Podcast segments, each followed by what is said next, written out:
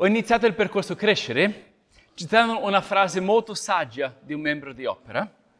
All'inizio non ero sicuro, ma mi sono fatto convincere. Michele, tu avevi ragione. Essere a tavola è biblico. È biblico. Abbiamo mangiato bene in questi giorni, non è vero? Uh, siamo stati insieme, Gesù era un mangione e un beone. Mm. Oggi concludo il percorso Crescere citando un detto saggio di un'altra persona di opera una ragazza molto dolce, un pezzo di pane, che un giorno ha raccontato di trovarsi in una situazione sgradevole e ha avuto la maturità di riconoscere di aver uh, reagito male, di essere stata trascinata a livelli bassi. E quando ha raccontato questa sua ricaduta, ha usato un'espressione della sua zona, ha detto messa l'iter tuscolano. cioè, ti succede una brutta cosa e ti sale la strada te sale a Roma in tutta la sua eloquenza. Ma come ti permetti? Non ci posso credere, vai tu a quel... Conosciamo questa eloquenza, non è vero? Te sale il posto dove sei cresciuto, con la sua storia e con i suoi pregiudizi, con i suoi complessi di inferiorità e di superiorità, con il suo modo di convivere e di gestire i conflitti. Tutti noi abbiamo un tuscolano che può emergere in momenti di prova. Ogni quartiere, città e cultura trasmette un misto di valori virtuosi e di peccati culturali e collettivi. Il cristianesimo ci invita a redimere questi peccati, ci dà lente per identificarli, ci aiuta a superarli. Ma noi riusciamo a farlo a seconda del nostro grado di maturità personale e collettiva. E ci vuole tempo. Racconto due storie a riguardo. Ho notato questa cosa quando Sara ha partecipato ad un convegno cristiano in Norvegia l'anno scorso, ecco la slide, migliaia di norvegesi si sono incontrati per adorare Gesù in uno stadio che è stato costruito come una barca vichinga sottosopra. E la parola sottosopra in norvegese è la stessa parola che usano per ravvedimento. Questa immagine mi ha toccato, accorgermi di come una società brutale co- come quella dei vichinghi sia stata messa sotto sopra quando si è ravveduta e ha abbracciato un Messia che è morto per i suoi nemici. I vichinghi erano violenti, molto. I norvegesi di oggi sono pacifici. Perché? Grazie a fattori come la modernità o lo sviluppo economico o forme di governo democratico, ma soprattutto grazie all'arrivo del cristianesimo. Ma racconto anche una storia più tragica. Quando abbiamo visitato l'Africa a febbraio, abbiamo incontrato un amico del Ruanda. Ci ha raccontato come la sua famiglia sia stata salvata in modo inspiegabile dal genocidio del 94, dove circa 800.000 persone sono state uccise nel giro di pochi mesi. Questo amico ha perso un centinaio di parenti in quel genocidio. Immagine? Ci ha spiegato che i colonizzatori europei avevano messo un'etnia contro l'altra per governarle e tenerle sottomesse. Quindi quando il presidente del Ruanda fu ucciso, si scatenarono delle tensioni etniche molto antiche. Ma abbiamo parlato anche del ruolo della fede in quel conflitto. Non fu il fattore determinante. Ci furono tanti gesti eroici da parte di cristiani. La fede ha poi aiutato il processo di guarigione, perdono e riconciliazione. Ma in un paese in cui la maggior parte della popolazione dichiarava di essere cristiana, la fede in Cristo non riuscì a prevenire quel massacro del tutto. Uno storico cristiano scrive questo a riguardo. Leggiamo. Quando la furia tribale esplose in Ruanda nel 1994, causò 800.000 cadaveri e milioni di altre persone ferite e in lutto. La maggior parte di queste persone, vittime e carnefici, si professavano cristiani e ben la metà di loro frequentavano chiese evangeliche. I canti e i sermoni evangelici non indicavano chiaramente una piena conversione almeno non ha una forma di cristianesimo sufficientemente robusta, forte e profonda, ampia, da impedire lo scontro di antiche animosità etniche. Non basta professare di essere cristiani, dobbiamo essere trasformati dalla nostra fede. Dobbiamo redimere le nostre culture, dobbiamo disarmare i nostri tuscolani. Eh? Non aggiungere uno strato cristiano su degli strati precedenti che non vengono sfidati e che possono emergere, no? venire a galla, ma annunciare una fede che chiama le persone a, alla maturità e sfida vecchi peccati, tensioni storiche e come viviamo e superiamo i conflitti. Ecco come un autore descrive come possiamo crescere nel nostro modo di reagire alle avversità. Va bene? Leggo qui una citazione. Le persone sono molto diverse a seconda di come affrontano gli eventi avversi dal punto di vista emotivo, no? quando succede qualcosa di, di brutto. Su un piano inferiore, immaturo, le persone reagiscono, danno spesso la colpa agli altri, criticano duramente, si offendono facilmente, si concentrano sugli altri, pretendono soluzioni immediate, non si accorgono di essere parte dei problemi. Sul piano superiore, maturo, le persone sono più attente e riflessive, agiscono usando la ragione e non l'istinto, prendono le distanze e osservano. Il loro comportamento è determinato dall'intenzione e dalla scelta, cioè ragioniamo prima di agire.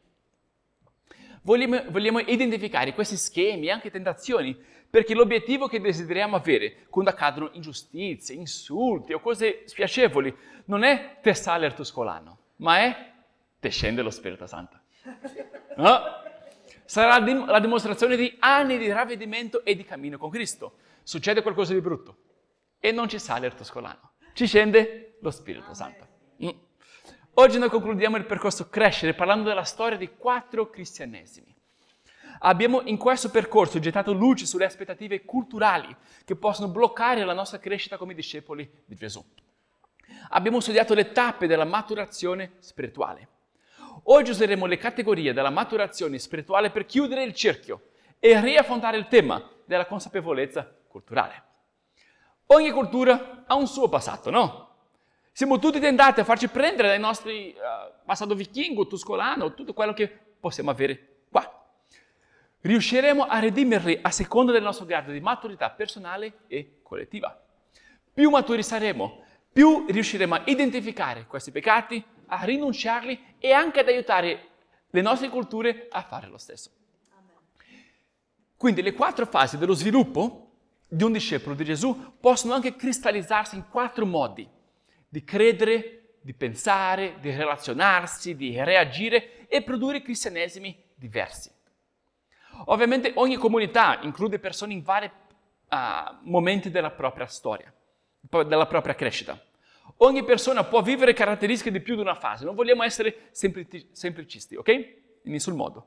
Ma è utile osservare che le chiese tendono ad assumere le caratteristiche della fase più numerosa al suo interno acquisiscono una cultura, un modo di pensare, un contratto relazionale che non è espresso verbalmente, ma che comunque plasma le nostre aspettative gli uni nei confronti degli altri. Idealmente iniziano con una fede innocente, perché ci sono tante persone che si stanno approcciando alla fede e maturano nel corso del tempo, no? in teoria, ma possono anche fermarsi, regredire, riprendersi e ritrovarsi in tappe diverse, in momenti diversi della propria storia.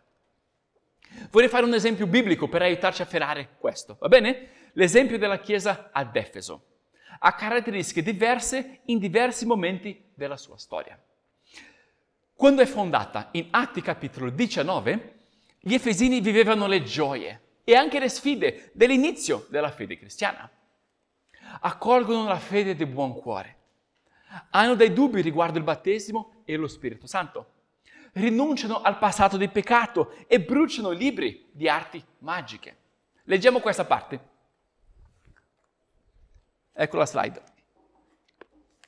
Molti di quelli che avevano creduto venivano a confessare e dichiarare le cose che avevano fatte. Fra quanti avevano esercitato le arti magiche, molti portarono i loro libri e li bruciarono in presenza di tutti. E calcolandone il prezzo trovarono che era, era di circa di 50.000 drammi d'argento. Così la parola di Dio cresceva e si affermava potentemente. Bello, no? Ma avviene anche un contraccolpo culturale in difesa della dea patrona della città. Ad Efeso si trovava una delle sette meraviglie del mondo antico, un tempio dedicato alla dea Artemis, conosciuta come Artemis dai greci e come Diana dai romani. Ecco una sua immagine qui, questa statua. Gli studiosi dibattono se nel suo petto ci sono tanti seni, uova o altro. Era comunque venerata per la sua fertilità, era come una madre per tutti. Quindi un tumulto travolge la città, quando gli Efesini reagiscono alla crescita del cristianesimo e gridano per due ore, grande la Diana degli Efesini! E un ufficiale esorta la folla a non accalmarsi, a non uccidere i cristiani e a rivolgersi ai tribunali per risolvere le dispute. Quindi sono alcune delle domande, delle questioni dell'infanzia spirituale. Chi è Dio? Cos'è il battesimo? Come collocarsi nei confronti del nostro passato, della nostra cultura e delle sue divinità? No? Non fu facile, fu un inizio difficile, ma gli Efesini ebbero una conversione, sembra, molto profonda, molto bella, perché anni dopo, quando Paolo scrisse la lettera agli Efesini, la Chiesa si trovava in una stagione di maturità. Paolo parla in questa lettera della riconciliazione tra giudei e, gre- e, e gentili grazie alla croce di Cristo. Prega affinché Cristo sia formato in loro e li esorta a conservare l'unità dello Spirito con il vincolo della pace. Leggiamo qui cosa dice Paolo riguardo gli Efesini. Lui dice questo, quando prega, perciò anch'io, avendo udito parlare della vostra fede nel Signore Gesù e del vostro amore per tutti i santi, non smetto mai di rendere grazie per voi, ricordandovi nelle mie preghiere, affinché il Dio del nostro Signore Gesù Cristo, il Padre della gloria, vi dia uno spirito di sapienza e di rivelazione perché possiate conoscerlo pienamente. Bello, no? infanzia, maturità, ma in un altro momento della sua storia, quando Timoteo diventa responsabile della Chiesa ad Efeso e Paolo scrive prima e seconda Timoteo, la Chiesa sembra attraversare una fase adolescenziale. La crescita è così, non è una, spirale, non è una linea inter- ininterrotta, è, è più come una spirale ascendente, no? facciamo dei passi avanti e indietro. In quella fase c'erano conflitti, c'erano eresie. Quindi Paolo incoraggia Timoteo a ricondurre la Chiesa in salute. Leggiamo qua. Ecco perché scrive prima Timoteo. Ti ripeto l'esortazione che ti feci mentre andavo in Macedonia, di rimanere a Efeso per, per ordinare ad alcuni di non insegnare dottrine diverse e di non occuparsi di favole e di genealogie senza fine, le quali suscitano discussioni invece di promuovere l'opera di Dio, che è fondata sulla fede. Lo scopo di questo tuo incarico è l'amore, che viene da un cuore puro, da una buona coscienza e da una fede sincera. Alcuni hanno deviato da queste cose e si sono abbandonati a discorsi senza senso. Vogliono essere dottori della legge, ma in realtà non sanno né quello che dicono né quello che affermano con certezza. Erano le sfide di quella fase, no? Timoteo piccino aveva timore di affrontare quei problemi. Certo. Era un pastore giovane e timido, no? Quindi a livello personale Paolo gli scrive questo, leggiamo. Ordina queste cose e insegnale. Nessuno disprezzi la tua giovane età, ma sii d'esempio ai credenti nel parlare, nel comportamento, nell'amore, nella fede e nella purezza. Poi nella sua seconda lettera Paolo aggiunge questo. Ecco qua, leggiamo. Per questo motivo ti ricordo di ravvivare il dono di Dio che è in te mediante l'imposizione delle mie mani. Dio infatti ci ha dato uno spirito non di timidezza, ma di forza, di amore e di autocontrollo. Tu dunque, figlio mio, fortificati nella grazia che è in Cristo Gesù. E le cose che hai udite da me, in presenza di molti testimoni, affidale a uomini fedeli, che siano capaci di insegnarle anche ad altri. Sopporta anche tu le sofferenze, come un buon soldato di Cristo Gesù. Ci sta, no? Era la fase. Come è finita la storia? Sembra molto bene, perché quando ritroviamo la chiesa di Efeso, anni dopo, quando Giovanni scrive l'Apocalisse, sembra trovarsi in una fase molto più salda, che ci ricorda l'età adulta spirituale. Ecco un brano finale riguardo alla chiesa ad Efeso. Gesù dice questo alla chiesa. Io conosco le tue opere, la tua fatica, la tua costanza io so che non puoi sopportare i malvagi e che hai messo alla prova quelli che si chiamano apostoli, ma non lo sono, ma li hai trovati e, e che li hai trovati bugiardi. So che hai costanza, hai sopportato molte cose per amore del mio nome e non ti sei stancato. Ma ho questo contro di te, che hai abbandonato il tuo primo amore. Erano bravissimi in tanto, ma dovevano recuperare il primo amore dell'infanzia spirituale. Questo esempio ci mostra che le chiese attraversano fasi diverse, così come le persone che le compongono attraversano fasi diverse. La chiesa ad Efeso è diversa quando è fondata in Atti 19, da quando riceve la lettera agli Efesini, da quando Paolo scrive prima e seconda Timoteo e all'epoca dell'Apocalisse di Giovanni. Quindi proviamo a descrivere, a riassumere questi quattro cristianesimi. Riconosco di nuovo che sono descrizioni riduttive e approssimative. Ogni persona e ogni chiesa è unica, queste sono delle categorie, ma ci aiutano a identificare alcuni dei modi in cui possiamo maturare come persone e come comunità di Cristo. No? Quindi, l'infanzia spirituale ha tantissimi pregi, abbiamo visto. Dobbiamo mantenere il nostro primo amore, quell'incantesimo e quell'innamoramento iniziale. Ma quando non siamo disposti a crescere e passare alle fasi successive, le chiese e le chiese rimangono in questa, questo modo di fare. Ci sono poche persone disposte a dare e molte che vogliono ricevere. L'aspettativa è che gli altri mi cercheranno e mi cureranno si instaura un rapporto di dipendenza uh, dalle autorità che sono sopraffatte da tanti bisogni. La fede su, si basa su alti e bassi emotivi. Quindi tanti arrivano alla fede in modo entusiastico, no? il secondo suolo di Gesù, della parabola di Gesù, ma poi mollano, spesso sentendosi abbandonati e delusi nei confronti della Chiesa, che ritengono non abbia fatto abbastanza per loro. Molti credenti rimangono insoddisfatti, i leader si sentono sopraffatti e le chiese si bloccano. Non ingranano, la vita del corpo non è pienamente accettata. Coesistono in verità in parte due modelli. Da una parte vedo la Chiesa come una grande madre, aspetto di essere nutrito un, po' come un bambino e do importanza ai ministeri condotti dai pastori nel luogo di culto, perché è il modello della tradizione. Dall'altra parte mi ritengo un discepolo adulto che ha afferrato la vita del corpo che vive la mutua cura e che serve con gioia la Chiesa e la città. Le chiese che si bloccano nell'infanzia spirituale non riescono a fare pienamente questo passaggio.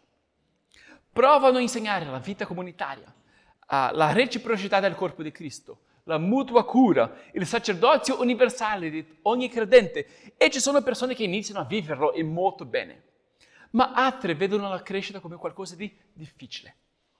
Quindi le chiese non ingranano, non avanzano. Nel loro insieme producono un movimento cristiano autoreferenziale che non ha proposte sostanziose per la società, perché è consumato dai propri bisogni. Rimane concentrato su se stesso. Diventa invisibile per la società. Non sanno che esistiamo. L'infanzia spirituale è vissuta nella, nel suo collettivo. Okay? Poi ci sono chiese, ovviamente, che perseverano e, e vivono l'esuberanza della prossima fase, dell'adolescenza spirituale. C'è tanta devozione, c'è tanto zelo, si formano degli altri leader, magari si iniziano anche delle altre chiese. Ma se non superiamo i peccati di cui abbiamo parlato in questo percorso dell'adolescenza spirituale, si può vivere un ciclo di crescita e di divisione, di passi in avanti e di passi indietro un problema qualsiasi che sarebbe stato facilmente risolto in una chiesa matura può capovolgere una chiesa adolescenziale. Ci sale il tuo scolano e boom, no? I conflitti possono diventare a volte non occasionali, intorno a un problema specifico, ma cronici. Le divisioni vengono accettate come normali. Ogni X anni, eccola di nuovo, le chiese possono rimanere in dinamiche disfunzionali e il movimento cristiano diventa autolesionista, sconfigge se stesso, lotta contro se stesso. Uomini contro donne, una generazione contro l'altra, una denominazione contro l'altra e così via. Non sto dicendo che non ci sono temi importanti su cui confrontarsi e non trovarsi d'accordo in modo rispettoso. Ovviamente ci sono, ma di una cultura che può radicarsi di sospetto, di sfiducia, di maldicenza, di litigiosità, di esclusione e di guerre religiose e culturali. In questi casi i cristiani riescono a unirsi quando combattono nemici esterni e fanno polemiche contro altri valori, altre fedi e altre visioni di mondo. Ci induriamo. Lo spirito di umiltà e di amore di Gesù svanisce. Se i leader provano a essere gentili e accomodanti, sono sminuiti come Timoteo a Efeso. Quindi spesso si induriscono anche loro, diventano duri e autoritari. Apro una parentesi, va bene? Per aggiungere una parola pastorale, che cercherò di dire con, con amore. È anche la sfida dei, no, eh, dei cristiani nel nostro paese, nella nostra cultura. Riuscire a superare le tappe 1 e 2 e vivere un cristianesimo sano, fruttuoso e che stringe un rapporto costruttivo con la società. Una delle frasi che più ho sentito tra credenti evangelici in Italia è siamo pochi ma ben divisi. No? Siamo pochi ma riusciamo a dividerci con maestria. Nel percorso crescere abbiamo gettato luce sulle aspettative che abbiamo ereditato dal cattolicesimo. No? Al, tra altre cose, la Chiesa è vista come una grande madre, il sacerdote è un padre, affissiamo ritratti del Santo Padre a casa. Gesù rimane bambino e sua madre diventa la madre di Dio e una madre per tutti noi. Ma voglio aggiungere anche una parola di autocritica nei nostri confronti, noi cristiani, protestanti evangelici. Il protestantesimo è mio. Lo ritengo l'espressione più vicina al cristianesimo biblico di Gesù e degli apostoli. Ma il nostro peggior difetto è la tendenza alla divisione. Non è vero? Diffic- la difficoltà di vivere l'unità nella diversità. Non sono d'accordo, quindi cambio chiesa. Non sono d'accordo, quindi faccio polemica, divido e, e così via. E cosa succede quando porti il cristianesimo in una bellissima cultura che ha enorme qualità, come quella italiana? Viviamo cose stupende come uh, intimità uh, uh, e vicinanza grazie al cuore, all'accoglienza e all'amore genuino. Ci si sente famiglia e circondati in affetto, ci sarà tantissimo di buono. Ma può essere difficile affrontare le divergenze di opinione in modo costruttivo. E a volte possiamo alzare la voce, mancare di rispetto, non dare ascolto all'altro, gli strappi, i rancori, non essere disposti a perdonare, non essere disposti a chiedere perdono o perdonare nel cuore ma non essere disposti a incontrare l'altro e riconciliarsi, no? E il risultato è dolore per tutti. E siamo pochi ma ben divisi no? Diventa una sfida superare l'infanzia e l'adolescenza spirituale con l'unione di queste due eredità. Questo è uno degli aspetti del protestantesimo e della nostra cultura che noi dobbiamo sfidare e redimere. Non lo possiamo giustificare, lo dobbiamo redimere. Possiamo fare meglio come cristiani. La mia proposta è non essere pochi ma ben divisi, ma essere in crescita perché ben uniti. Amen non essere pochi ma ben divisi, ma essere in crescita, perché ben uniti. Perché vogliamo essere maturi, perché vogliamo avere il carattere di Cristo e il frutto dello Spirito in noi. È possibile passare alla prossima fase. È la storia della nostra Chiesa e è la fase che noi stiamo vivendo in ritiri, anche, come, anche in ritiri come questo. No?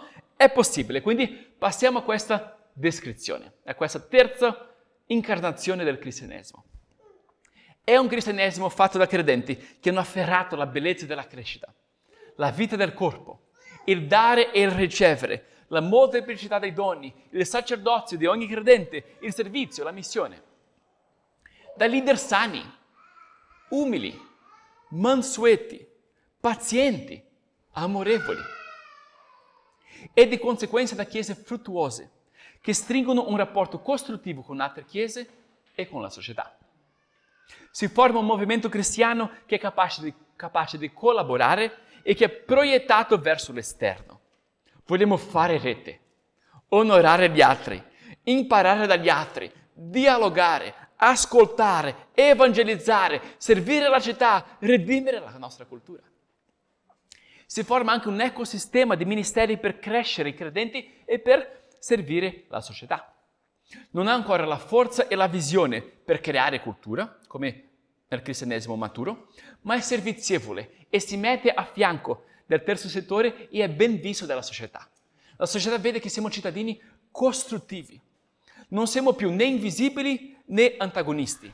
Siamo cittadini responsabili, che, sa- che sanno dia- dialogare. Riusciamo a esprimere il disaccordo senza astio. Anzi, lo facciamo con amore e con umiltà. Le persone che non credono o che credono in altro si sentono rispettate e la società si accorge che noi siamo una minoranza costruttiva.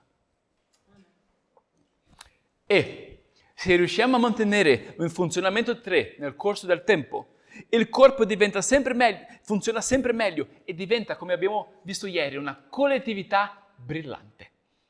Si forma una cosa straordinaria da vedere, un cristianesimo fatto da credenti fecondi, leader apostolici e chiese catalizzatrici che formano un movimento cristiano trasformativo. Produce movimenti, istituzioni, ospedali, scuole, volontariato e arte che contribuisce alla redenzione della propria cultura.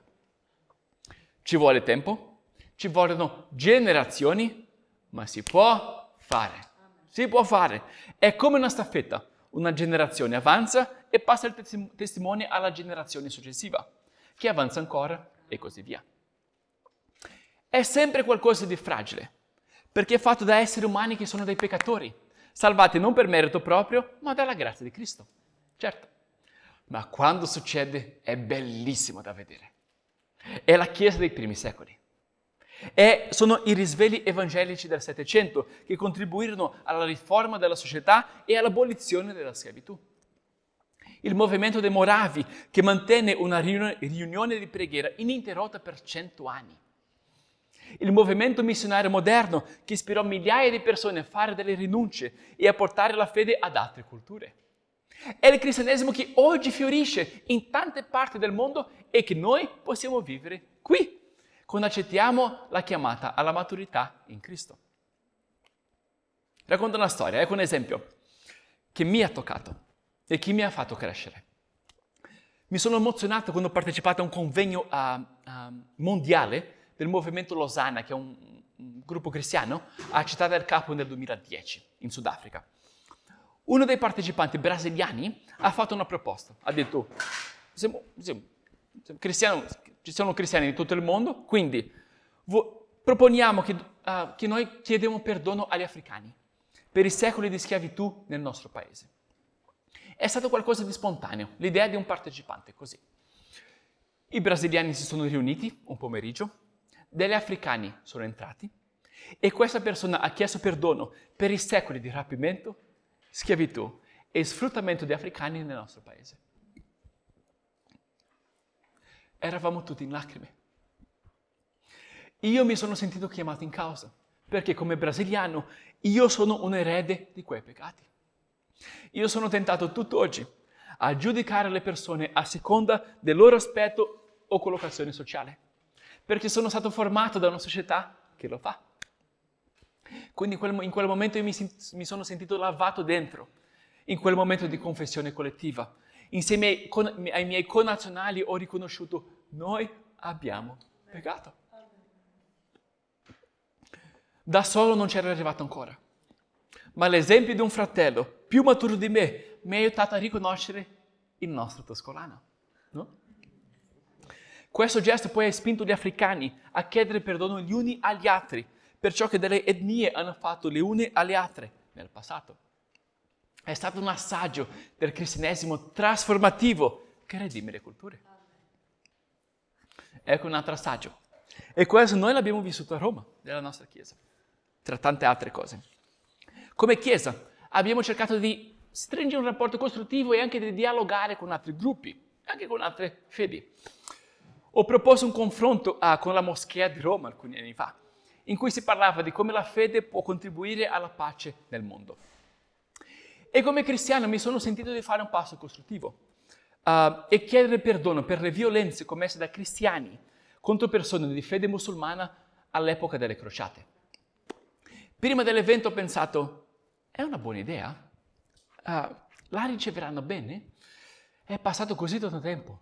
Soprattutto, chi sono io per parlare in nome dei cristiani? Ma ho deciso di farlo. E questo gesto gli ha toccato tantissimo. Sono arrivati quasi alle lacrime. Le ferite rimangono ancora, no? È possibile scrivere una nuova storia. È parte della nostra vocazione come Chiesa vivere un cristianesimo maturo e aiutare altri cristiani a fare lo stesso. Il cristianesimo ci invita a redimere le nostre culture. Lo faremo in modo imperfetto, Faremo dei passi in avanti e dei passi indietro. La nostra crescita è più come una spirale che come una linea sempre ascendente, ma è la sfida che noi vogliamo abbracciare. E per questo il contributo di ognuno di noi conta. Noi siamo un corpo che funziona bene quando ogni membro dà il suo contributo. Noi siamo un edificio che dipende dalla solidità di ogni pietra che lo compone. Noi stiamo costruendo una storia di successo collettivo, non individuale. Immagina per un attimo cosa sarebbe vivere un cristianesimo maturo a Roma. Vedere persone che ora si trovano lontano da Dio arrivare alla fede. Vederli crescere. Accorgersi che noi siamo cresciuti. Vivere ciò che i primi cristiani hanno vissuto. Essere d'un sol cuore e di un'anima sola. Essere perseveranti nell'ascolto. Grintosi nella comunione fraterna. Devoti nella preghiera assidui nella frequentazione, generosi con le nostre risorse, con tanta gioia e semplicità nel cuore. Accorgersi, siamo imperfetti. Eppure abbiamo costruito una collettività brillante che contribuisce alla redenzione della nostra società. Ci saranno nuovi ministeri per servire la nostra città. Ci saranno iniziative che penseranno alle prossime generazioni. Creeremo cultura le per- persone percepiranno questi hanno da dare. Questi sanno amare. Daremo contributi locali, nazionali e globali. Aiuteremo altre culture a vivere il cristianesimo nella sua maturità. Ci domanderanno come avete fatto e noi diremo da Gesù bambino a Gesù adulto. Abbiamo abbracciato la crescita, abbiamo abbracciato la mutua cura, la molteplicità dei doni, il sacerdozio di ogni credente. Sappiamo che in Cristo siamo un sacerdozio regale e una gente santa. E condivideremo anche dalle ricchezze della nostra cultura. Diremo, lascia stare questi panini fast food. Dovete mangiare bene. Essere a tavola è biblico. Gesù era un mangione e un beone. Diremo, quando so- succede qualcosa di sgradevole, non ti deve salire il tuo scolano, ti deve scendere lo Spirito Santo. Aiuteremo persone di altre culture a identificare le loro lenti culturali e abbandonare l'idolatria che sia del potere, del successo, del pragmatismo, di Jesus Christ superstar, della tecnologia, dell'eccessivo intellettualismo occidentale.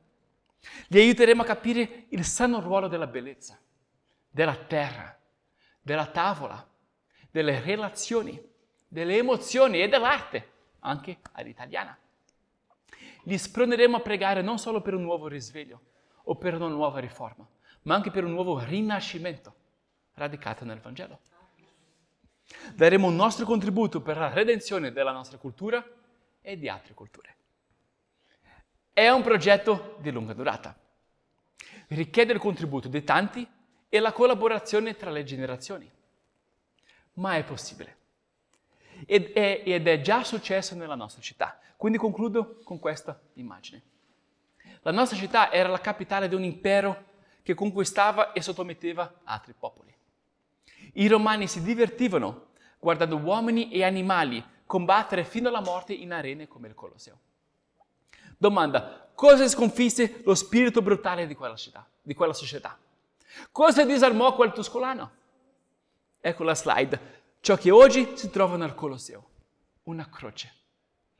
Una società smise di sacrificare esseri umani per il proprio divertimento quando riconobbe il sacrificio di Dio per noi. Ci vollero tanti martiri. Ci vollero generazioni di cristiani per risvegliare la coscienza di un impero e invitarlo al ravvedimento in Cristo. Ma ce la fecero.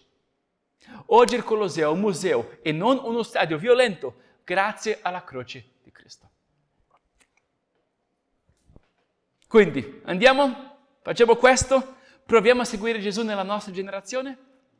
Concludo con la benedizione dell'Apostolo Pietro, che scrive, accostandovi a lui, pietra vivente, rifiutata dagli uomini, ma davanti a Dio scelta e preziosa.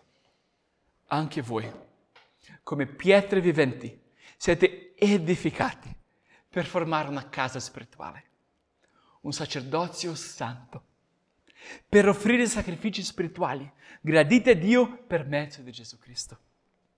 Voi siete una stirpe eletta, un sacerdozio regale, una gente santa, un popolo che Dio si è acquistato perché proclamiate le virtù di colui che vi ha chiamati dalle tenebre alla sua luce meravigliosa.